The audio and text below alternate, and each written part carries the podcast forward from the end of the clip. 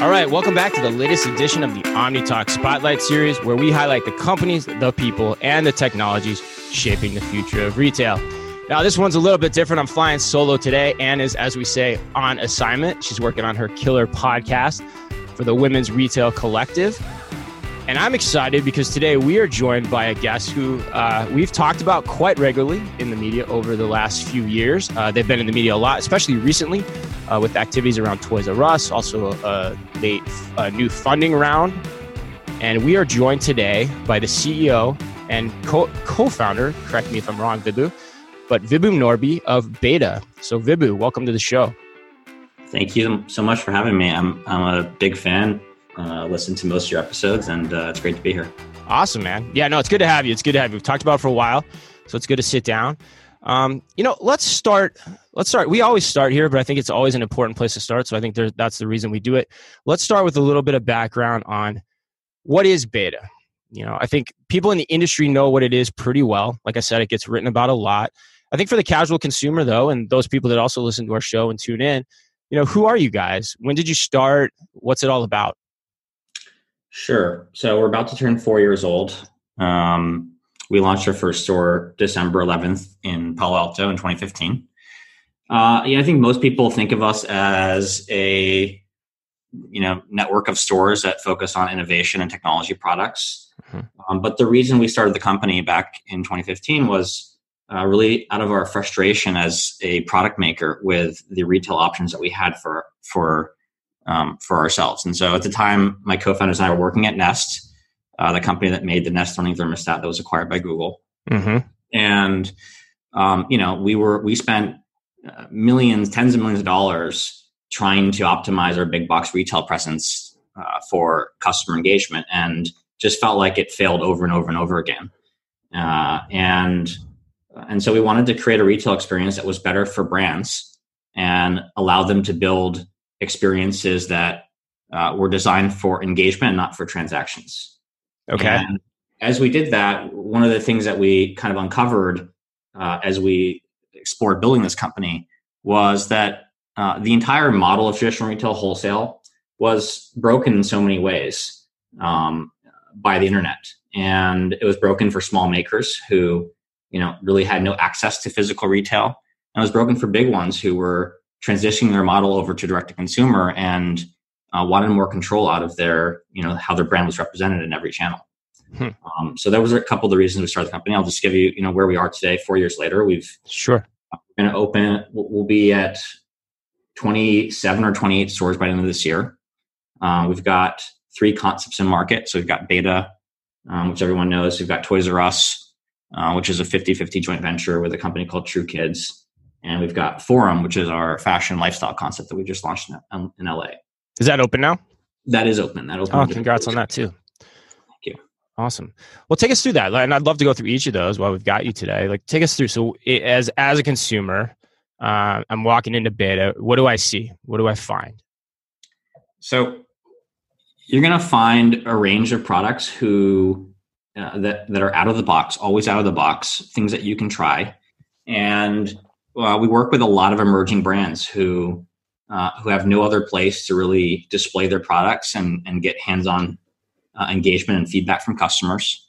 And uh, and you know you're going to be able to play with everything in our store. We don't, like I said, we don't lock anything away under glass. There's no plastic demo units for the most part, and uh, it's a it's a you know a lot of the things that you'll see you just won't find anywhere else. And I think it makes the experience interesting. Um, you know, we get a lot of feedback, including in your last episode, about uh, you know products that people don't like. And you know because of our unique business model uh, and, our, and the service we provide to customers like it is uh, you are supposed to, to see things that are both good and bad. And uh, our our business model is kind of ruthless because those bad products tend to leave pretty quickly and the good ones tend to stay for a long time. So our stores have been getting better and better over the years as we've grown Interesting. That's interesting. Word ruthless. Okay, so so how does that work then? So are you so I because I think I've I've heard you speak a few times too. So basically, these digitally native brands are using this space as you talked about to showcase the product, and it's it's meant to be kind of a high touch environment. And some of the brands, and some of the products in there. I was just in the new Mall of America store, as you alluded to in the podcast we talked about last week. Um, you know, a lot of them are are kind of I would almost say you know very unique. Like I think I was looking at a, a wood. There was I think Anne at the time was looking at a wood engraver. There was a set of steak knives.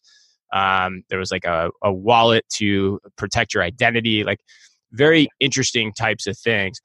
How does it work for them? Is it you, are you buying the inventory from them? Are they working on like consignment with you? Are they renting the space? Like how does that all work together?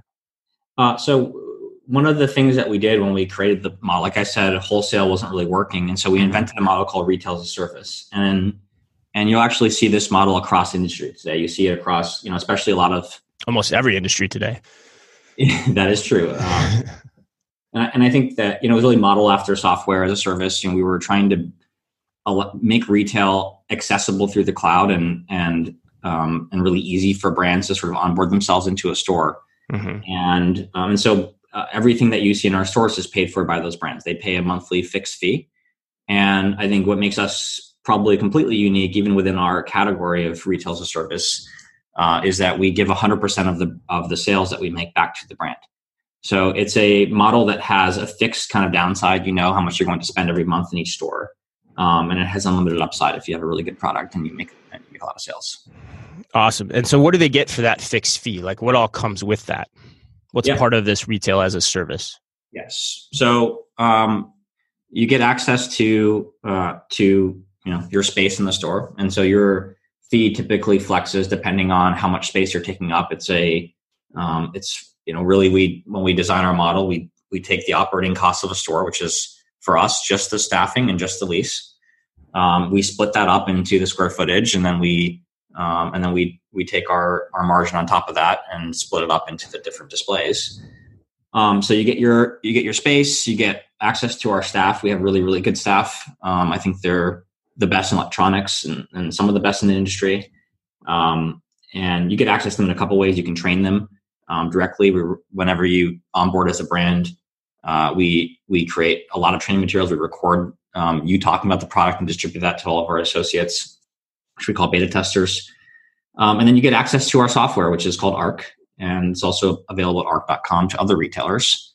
And uh, through ARC, brands can make changes to their experience. So they can adjust how our associates talk about their product, how their product is demoed. They can adjust things like price point and merchandising in the store. Uh, and they get access to data as well about how effective that customer experience is on a bunch of different um, vectors. And what, that's interesting. What are some of those vectors? Like, what type of data are you giving them? So we're trying to model um, the customer's journey uh, of discovery in a store with an individual brand, and so uh, we are measuring how many people are seeing the product, how many people are engaging with the product, how many people are getting a demonstration of the product, and obviously sales and returns. Um, and we contextualize that data by giving brands benchmarking so they can see um, how their product is performing on each of those uh, metrics against their category or against their direct competitors. In some cases, if you make headphones, you can see uh, other headphone data. Uh, and then you can see it against your store as well. So you can, you know, I think if you're just looking at data, you, I know you've looked at a lot of retail data. Mm-hmm. Uh, if you just look at it on a on a like on your uh, if you don't understand how the rest of retail is sort of changing, or how the rest of a mall is sort of changing over time, you might think your numbers are getting worse or better every single day and you're not really sure why. So we kind of strip out all of the um, all the noise and um, kind of isolate these uh, very precise things that um, that brands care about. For example uh, brands can see through our uh, through our software you know what percentage of customers who demo their product in the mall of america store actually end up buying that product um, versus uh, in seattle. And what that will tell that brand if it's uh, you know, typically at the kind of an outlier, either good or bad, uh, whether they need better training in another store, and so they can execute that through our software, or if things are really good and they need to take those lessons from uh, from one store and apply them to the others. Um, but it's a it's a uh, it's something that we've designed in partnership with companies like RetailNext, uh, which are you know becoming more u- ubiquitous within our industry. But uh, I, am really really pleased with um, how that's developed over the last four years. So RetailNext provides the kind of location data analytics for you guys as you provide the cameras and okay. uh, the computer vision algorithms, and then we uh, take that data, split it up programmatically. We do lots of interesting things with it. Okay, interesting, interesting. Yeah, there's a couple. So a couple follow up questions on that. Then, so I think so. Number one, I'm curious. Like, so if I'm a if I'm a brand, like, what's the starting package here for me to get a, a space in the store? Just out of curiosity, like, what does that cost? Yeah, it depends on the store. You know, sure. our, our most um, in locations where we have you know uh, cheaper rent or the markets um, you know labor is a little little less expensive. Sure. Um, you know a two foot space might cost you 300 bucks a month. In our really high end locations that are really expensive to operate uh, might write might run $2500 for the uh, for the same uh, for the same experience. Interesting so i mean what it's it's fascinating to me too because a lot of what you're describing is actually you're just a little mall I mean, at the end of the day, like that's basically the same business model. aside from the tech side, let's keep that out of it for now. But it's essentially like how a mall works. We provide you yeah, infrastructure, we give you this space, you lease the space, you get to keep all of your sales. Same as the gap coming into just you know a hundred thousand square foot footprint, right? Is there any difference there, really, conceptually, at the end of the day? Um, well, there's there's a lot more software. Um, but I would say like yeah, there's there was this inefficiency in the way that malls were designed, and this is why we have a lot of landlord partners because you know, not every single brand can can fill a three thousand dollar, I thought, sorry, a three thousand square foot box or a fifteen hundred square foot box, right? They may might make one product, hundred percent.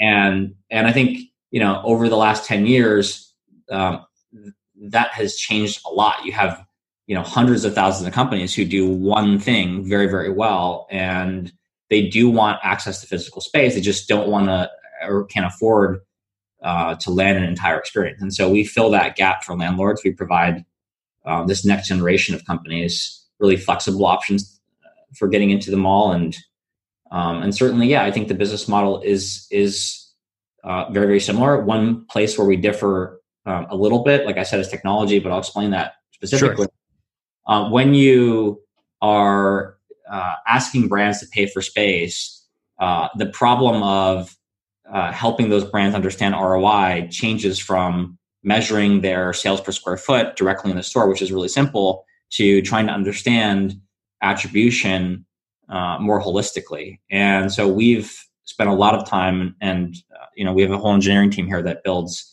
uh, specific tools for brands to to understand the value of each store um, on on sales, but in a multi-channel sense.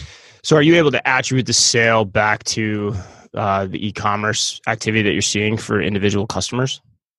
Uh, not for individual customers. Okay. Most of the best stuff from we markets, do, um, but we do have uh, we do have a tool that some of our companies use called Brickwork, where they can install like a appointment booking tool on their site, and um, and so some of our, our high dollar products, like I think Anne in the last episode had mentioned, we have a uh, a very expensive product that she's not sure who it's for, but they um, you know most people don't walk into a store and spend three thousand dollars on something. These are customers who've been doing a lot of homework, and mm-hmm. uh, and so they book an appointment and they come in and, and try it with us, and they go back home. So then a couple questions like so how so how big can the foot the store footprint be? Um, because I, to be honest, like some of those numbers that you just mentioned in terms of the space and what it costs, that might preclude some of the types of brands you're working with from getting bigger in terms of scale. So like how big do you see in terms of like as you're talking to investors and whomever, or as you're thinking about this strategically, like how many b8ta stores do we eventually see in the market? You know, I I, uh, I don't think we ever saw b8ta as a brand that would itself uh, have more than you know 150 locations. I didn't think it was a you know 2,000 store um, target type business, and it was because it was designed around this uh, this pretty small category of goods, like these up and coming emerging technology companies. And so as we thought about expanding the business, you know, we had a choice to make. One was should we grow the store footprints and uh, and put more and more categories into the same kind of brand halo as b8ta, uh, and effectively become a department store, but with a re-engineered model. Uh, or you know, should we take our business model and try to apply it in these smaller format stores in a bunch of other categories? And I think we kind of landed on the on the second approach, and you can see that playing out this year. Um, but I think you know if you just look at how real you know what kind of real estate is available, those really big boxes are just not they're not interesting to customers today, and and I think that they can become really unfocused. And so we wanted to make sure that uh, whenever we because I think the fundamental promise of b8ta is is focus on the demo for a brand. We want to be able to deliver a really high quality demo, and that's that's our goal. And you know, if you want to, you know, we started testing apparel in b8ta, but we didn't have fitting rooms, we didn't have mirrors, we didn't have like the basic infrastructure. So we started thinking about how we could break these out into these smaller format uh, locations that had these purpose built um, experiences for those products. So that's all you think it'll ever be at this point? Is it'll be you know give or take hundred stores uh, at this point? I mean, that almost makes it sound like it's going to be a very coastal model. It's a very urban kind of high demographics or, or high attractive demographics and income kind of yeah. model. Is that I think, right? I think b8ta itself as a brand, yeah, I think it's going to be limited to probably 150 stores in the U.S., maybe 300 globally. Mm-hmm. Um, but but you know, we're taking our model into a bunch of other categories and maybe one day we'll we'll bring those all together as well. But yeah, and let's talk. Yeah, I could see that too. Yeah, let's talk about that next. Yeah, I mean, because it does when you when you throw out the numbers that you did, like say three hundred dollars a month on the low side, twenty five hundred dollars a month with the brands you're working with. If you tried to get up to a thousand stores, there's no way that would be tenable for those guys to pay you know that type of fee. They'd be just better off trying to do it themselves. Um, well, I don't think anyone should have a thousand stores in this in this retail era. So I, I don't think that's limited to just us. I think our model is functionally the same as wholesale when it works really well. Why not? Couldn't I? I could see Lulu like maybe not a thousand, but I mean I could see Lululemon having six, eight hundred stores. That's a pretty strong brand. They're doing a pretty good job in terms of what they're trying to do. As an example, I just, I just, I just think that there are once you start getting past a couple hundred stores, you start having to consider um, very, very secondary, tertiary markets where where a lot of those customers will be better off just purchasing online. Um, I, you know, I don't know, I can't say for certain whether that's the case, but we're not, you know, the kinds of things that the kinds of brands we're working with are things that you want, not need. And, you know, like I, I well, that hold on a second, because that's interesting. Because like, so does that? So what does that mean for Toys R Us? So you guys, I mean, you're essentially running the same model for Toys R Us in that partnership, right? Correct me if I'm wrong. If there's differences, but if the if those issues exist, what does that mean for Toys R Us? As everyone's out here talking about this, is Toys R Us can become potentially what it was, or is this going to be a limited model for the coasts and the big cities and people with uh-huh. more money to spend too? Well, the merchandise is different. So, you know, we have a lot of, I mean, the average price point in that store is probably one tenth of the average price point in a b8ta store. So it's designed for people to, it's designed for that category. And toys are just in general cheaper than electronics. But does it work the same way though, where the vendors are paying you for the space? it is exactly the same model. I think okay. Uh, but I, and I think the same philosophy applies just in gen, in terms of number of stores. Like I don't think the plan is to open six, 700, 800 stores again um, in strip centers. Uh, we are focused on opening them in in really high quality, you know, streets or really high quality centers where there's already built-in traffic. We're not worried about, um, you know, like Mall of America as an example of, of mm-hmm. you know, it's a, it's a, you know, the death of I guess I would say like the death of the mall is not has not been equally applied across all types of malls. It's been really focused on a specific type of of mall asset. And um, and so we we want to align our retail growth strategy with uh, with the way retail is going, which is centered on these top 100 150 centers and industries yeah which also makes it sound like it's not very middle america either in terms of what its ultimate reach is. Um, you know this is i think that's that's a really complicated question because uh, there's you know a mega trend for the entire world has been uh, people moving to cities, and you know like we're our stores today are already very very close to like 70% of the of of the population of the country. So yeah i don't know man. I think that's easy to say when you're sitting in palo alto or where i mean in california that's a that's a hard one. I think that's a trend but there's still a hell of a lot of people that are living in other places that that need retail. But let's let's talk about that a little bit. Okay, so let's talk a little bit about you know because there's ways to reach those consumers through technology too. So let's talk more about the platform. So the one question I had, like all that attribution and everything makes sense, but like how does that work in the long? How does what you guys are doing in the long term work when you've got different options like scan and go mobile technology that gives you even more definitive attribution more definitive links to e-commerce you've got amazon coming with scan and go you've got companies out of Israel, like Trigo, that are doing a lot with computer vision and checkout free technology with companies like mm-hmm. Tesco in London. Like, how are you guys defensible against all that they can do from the same analytical and attribution perspective, but almost well, more so in mass, given the conversation we were just having? Yeah, I mean, all of the examples you gave are focused on servicing customers' needs, and um, we're we're not. It's a different type of retail that we're enabling, right? We're almost everything we carry, including in Toys R Us, are not are by definition not things that you need. They're not your daily essentials.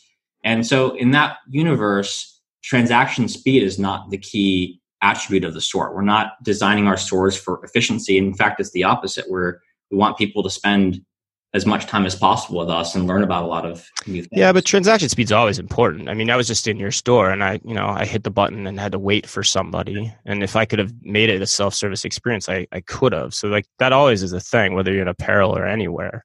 I don't know that yeah, I, I, mean, I, don't know that that makes sense. Um, I would just say our contrarian viewpoint and and the kind of retail we're building is just not focused on checkout speed and efficiency. And we've never once had a conversation about how to make that. I think the, you know, so what have, what is so what is so what is it about then? Like who's the like who's the core customer for b8ta, and then across Toys yeah. R Us and even sorry, what's the, the, forum? Like who is that core customer then who's coming in for these types of experiences? Yeah, They're probably all different, right?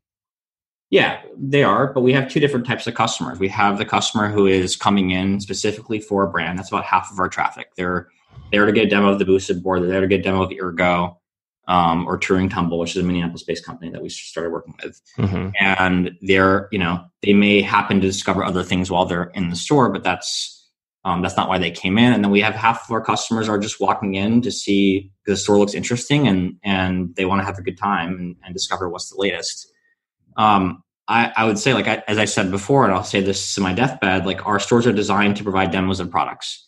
And if you're a customer who doesn't, if you're, if like you don't need a demo of toilet paper, right? Um, but you might want a demo of uh, of this uh, of the latest Lego product. You might want to see something out of the box.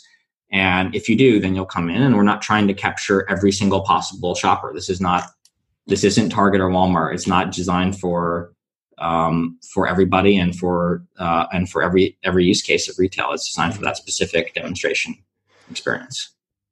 Yeah, I mean, I mean, here's a tricky part for me to understand, and this is where I still try to have trouble wrapping my head around what it is you guys are doing. I mean, fifty million dollars for the platform arc, which is all about how much was it? A hundred million. Oh, excuse, geez, excuse me. Actually, yeah, no, I apologize for that. Oh, in total, okay. I apologize for that. Um, that's a lot of money, and so you know, to do what you're talking about, I think at the end of the day, like you have to have that full omni-channel experience. You have to have that connection to e-commerce. So, like, why, for example, in in we, we actually not go ahead. e-commerce at all. In fact, when we launched the company, we didn't have e-commerce because most of the brands that we worked with already had a robust direct strategy, and so we weren't trying to conflict with that. We were just trying to give them a tool that, uh, you know, the, the tool of retail, uh, which is much more difficult for them to do on their own. But how can you? I don't understand how you can say that in today's day and age. How can you, if you're going to be the platform for e-commerce, like I talked about, like say whether it's you know a scan and go type shopping arrangement where you, regardless of the category you're connected to what's happening in the online universe if you're going to be the platform for commerce difference. isn't that an important element this is the big difference between our model and wholesale right we're not trying to um, we're not trying to be the one channel that every customer discovers and buys in. Like our typical, like I would say 100% of the brands that we work with, they started online. They already have a really robust e-commerce experience that they've been developing for years in some cases. And we're never going to make an experience that's superior to that. They might, they may have, uh, they may have, you know, specific business models that are um, running on their website that we couldn't replicate they may have subscription packages. They may have replenishment models. Um, we're not trying to build all of that into an e-commerce site. Uh, I think we are trying to fill this physical gap that they have. They don't. They do not have physical pres- a physical presence. There's nowhere their customers can go to see these things. A lot of their customers demanding to have uh, to see these products out of the box before they buy, and uh, and with our with our platform, they can do that in 30 cities, and you know one day 150 um, through the internet without having to talk to anybody quickly and and in a pretty economical manner. Yeah, I'm not. I just not convinced. I guess you're just not convinced me that that's why that people that there's that many people that want to do it exactly that way. And there's a lot of friction in what in terms of how you're describing this too. Like if people are controlling their own prices in these stores, like let's take TRU for example. If people are controlling their own prices as the vendors in these stores, and then they go online to shop for them, what prices are they seeing? Are those consistent? Are they different? Like how do you uh-huh. keep that all in control in terms of what's happening in the e-commerce world against what's in the store? Okay, so if you talk to a typical modern brand, they're extremely concerned about consistent price points. They don't want their wholesale partners to price their products competitively. That's why they have MAP pricing. I mean, it's illegal to price fix, but if you walk into a typical store and you look at Google products, for example, they will always be the same price. There may be bundles and other kinds of sophisticated schemes to to um, to try to make the price look lower, but if you when you buy that product, it is almost always the same price in every channel. It's a big myth that like Amazon, for example, is selling products at a much cheaper price than. I, I got to disagree there because that map pricing is one thing, but advertising is completely different. So, like for example, like I'll I'll tell you where that's probably wrong. I I don't know this for sure, but you can comment on it. Like say I walk into Toys R Us. What's interesting to me about that, Target's running all of your e-commerce. So if mm-hmm. those vendors are controlling their own prices in terms of the space they've run it and what they have on display there, and Target's running their general Black Friday promotions, which are Target wide, and you're getting incentives on that. Those prices aren't calibrated. There's no way you can tell me that they are. So the so okay. There's incentives, but the price, the actual price of the products, typically for the. It's not how consumers think, though, man. Consumers are thinking about the price they're taking home, not the price that the actual brand is saying is mapped or whatever it is. Right? if you talk, so here's what I'll say: if you talk to a typical brand, they want control over pricing in all channels, and we are building our store for. We're building the store for brands that we wanted ourselves as as product makers. And even if it doesn't work that way in every single big box scenario, I can tell you right now that if you're trying to attract the business of these up and coming next generation companies, uh, this is the kind of platform that they want, and this is the kind of control they want. And this is also why at a typical target, you don't see most of these up and coming brands because when they talk to the buyer, they they're not getting the things that, that are interesting to them. They're not getting the uh, things like price control. They're not getting control over where they are in the store, which categories they're in.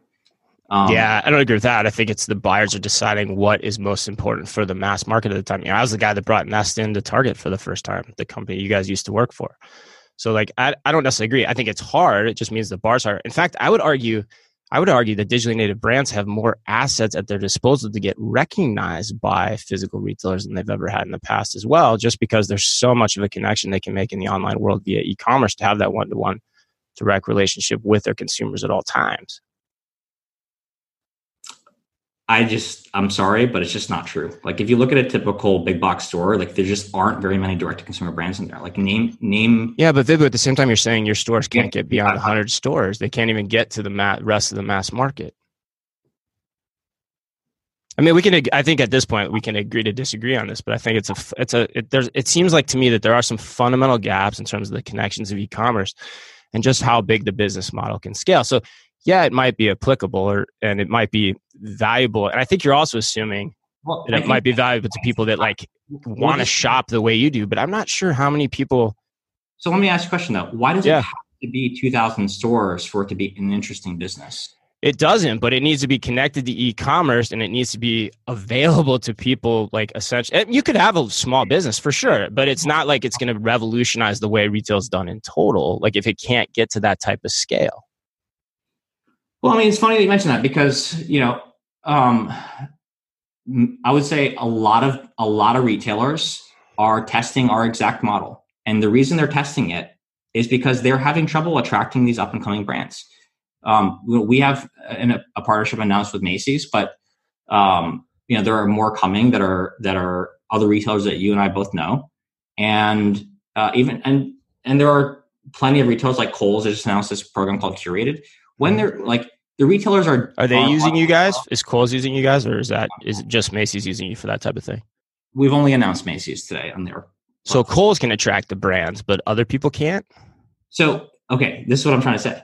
Okay, uh, these programs that these retailers are running are running an alternative business model like ours, and that's because this is what these up and coming brands want. They don't they don't want to do wholesale. That is just like talk to these brands. They don't want to do wholesale. They don't like the way it works and this type of model doesn't have to be exactly ours, but this type of model is attractive to them where they get more control. Every brand wants control over their story in every channel. That's that's but, where that's yeah. why they, that's why they started the way they are. That's why they you know they don't have sales teams in a lot of cases right but it fundamentally but I, I get what you're saying but it fundamentally caps your growth that's why wholesale exists or that's why people create their own stores so it fundamentally caps your growth until you want to go to those places that's all i'm saying i mean I retail's existed forever i mean that's just that that's a what's that, that i don't know what that means what do you mean by capture growth so if I'm a brand, right? You're you're telling me brands brands they they don't want to go wholesale, right? You're saying that's what you keep hearing. Well, fine, they don't want to go wholesale, but if you don't do that, it caps your growth because ultimately, if you're going to reach the full market of people, you mm-hmm. either have to go wholesale to get all those placements on shelves like we've been talking about, or you have to start opening your own stores. Well, because not going wholesale the way you're talking about it, as you gave me the numbers, is prohibitively too expensive. Let me ask you though, what is the fundamental property of wholesale that makes it uh, that makes it different on that on that vector for brands? It's a different sharing of the risk. In what sense? The retailer and the and the brand are are I would say more equally yoked than in terms of like how you're how you've got it here, which is like okay, you're just renting the space. I give you a few like infrastructural things and then just let it happen. I mean, like I said, essentially you're a, you're acting as a mall at the end of the day. Um. Okay, so I I think that wholesale is designed for this outcome of getting you a product as cheaply and as efficiently as possible. And I think there are a whole class of goods where that makes a ton of sense. Cosmetics, in some cases, CPG, grocery, um, but there are equally large number of product categories where that mentality just doesn't apply. And those brands have never done wholesale, and they certainly um, and they're certainly not going to consider being in 2,000 Target stores um, ever. And they would, you know, even in a even without b8ta itself, they would never be opening more than, you know, if they're opening their own stores, they'd never be opening more than 150 stores. So I guess yeah, I don't disagree with that. I mean, that's up. Those are those are upper cachet brands, and like you just said, they might open their own stores. But again, that's a limited market size too. I mean, it doesn't mean they're not distantly good businesses, but at the end of the day, we're still talking about niche cachet brands. I mean, you guys are selling fifteen hundred dollar electric bikes in your store. I mean, that's a it's a pretty niche thing at the end of the day. So yes, for those, yeah, for sure, that's not going to find its way onto a Target shelf or any mass merchant shelf. Yeah, exactly. Yeah, yeah, right. I mean it's yeah right. I mean but it's it's but that that product universe is very limited. So when you talk to me about how this model can then extend out and other retailers are trying to get into the business i don't think it's limited at all. I don't see how that works. I don't think it's limited. I think if you look at the average merchant on shopify they have a million a million brands on there. I don't i don't think those brands have designed their business or their product for sitting on a box on a four stack shelf in target. I just think that the future, like every brand that was invented post 2008 is uh, has a different strategy and they're not going like they're going to want options like ours. They're not going to want options like a typical big box store. Yeah and but i don't think i think that's unfair to say that the big box stores can't pivot or other physical retail entities can't and pivot might. and that's where i brought back the point too of like there's other ways to still do what you guys are doing from an attribution perspective and why the linkage of e-commerce is also so important but anyway, wow. Um, good discussion. Definitely, definitely a good back and forth there. Um, a lot to think about. And hey, the listeners can decide based on uh, uh, the listeners and watchers, actually, because we've got this on video too, can decide exactly kind of where they come down on the side of the argument. I think, as you can tell, still a lot of questions for me. But like I say to everyone, when I write anything, talk about anything, hey, man, best of luck and prove me the hell wrong is what I would say. Like, get out there and, and get it done. And I wish you guys nothing but the best of success. Congrats on the opening of uh, everything you have related to Toys R Us. Congrats on the on the opening of the forum because no matter what, you guys are doing some cool and interesting new things, and you're testing the way all of us think, as you can tell just from the conversation we had. So I appreciate that. I love that. Hope you have a good Vibhu. I hope you have a good time with the family here last week, and then heading into the holidays. And for everyone listening out there, of course, be careful out there.